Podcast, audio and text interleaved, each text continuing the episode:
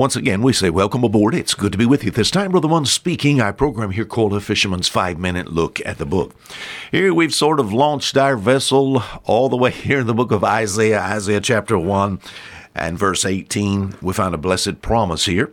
We have sort of, I picture the Lord sort of uh, from the sky looking down here to this earth and saying words something like this Folk, we got to talk. Talk about what? Well, let's read the verse.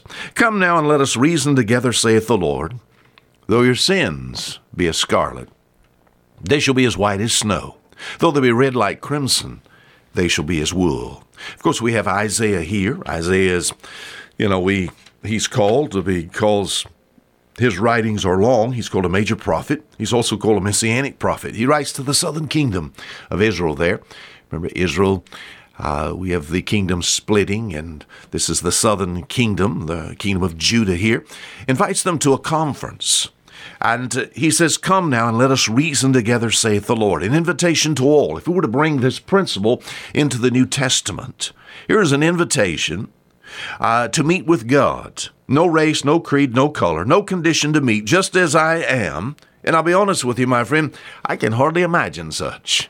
I cannot imagine a sovereign God wanting to take and bend over heaven and offer any help to depraved humanity. Doesn't make any sense to me. Why waste his time? But God is more than just a sovereign God. Amen?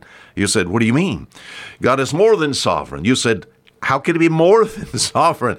God is a God of love and a God of mercy and a God of grace. So he says, Come now and let us reason together. So today, I even find in the New Testament, I find many places where there's that word. Come unto me, all ye that labor and are heavy laden, and I'll give you rest. What is it, Revelation 22? About verse 16, 17, 18, the Spirit and the bride say, Come. And he that heareth say, Come.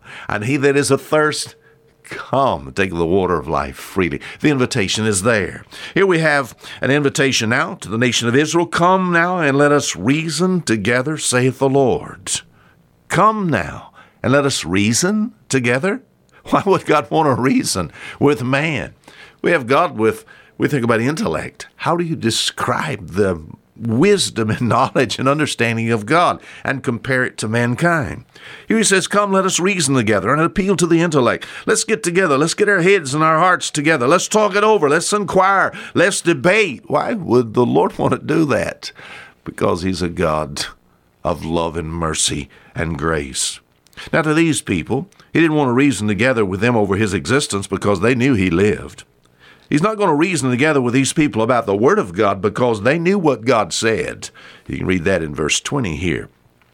What was the subject? What does God want to talk about?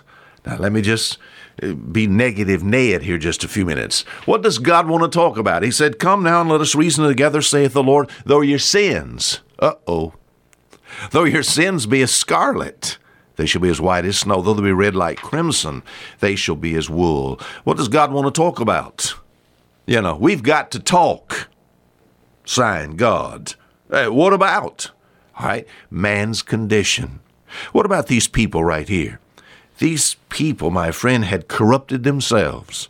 Verse 5 of Isaiah chapter 1, it says, Ah, sinful nation, a people laden with iniquity, seed of evildoers, children that are corrupters. They've forsaken the Lord. They've provoked the Holy One of Israel. This was a sinful nation. He said, Now, we got to sit down and talk about this sin thing. And my friend, that has to happen between you and God, by the way.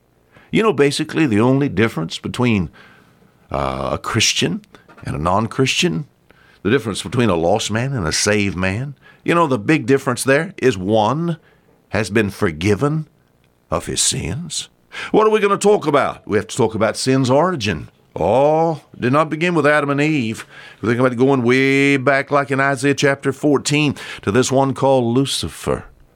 This one, my friend, who at one time was the anointed cherub that covereth.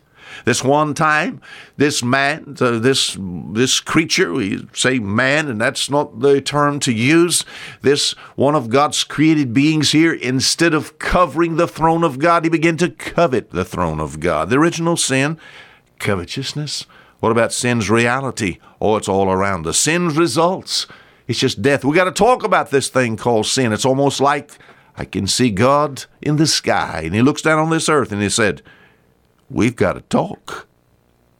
Until tomorrow, Fisherman saying goodbye.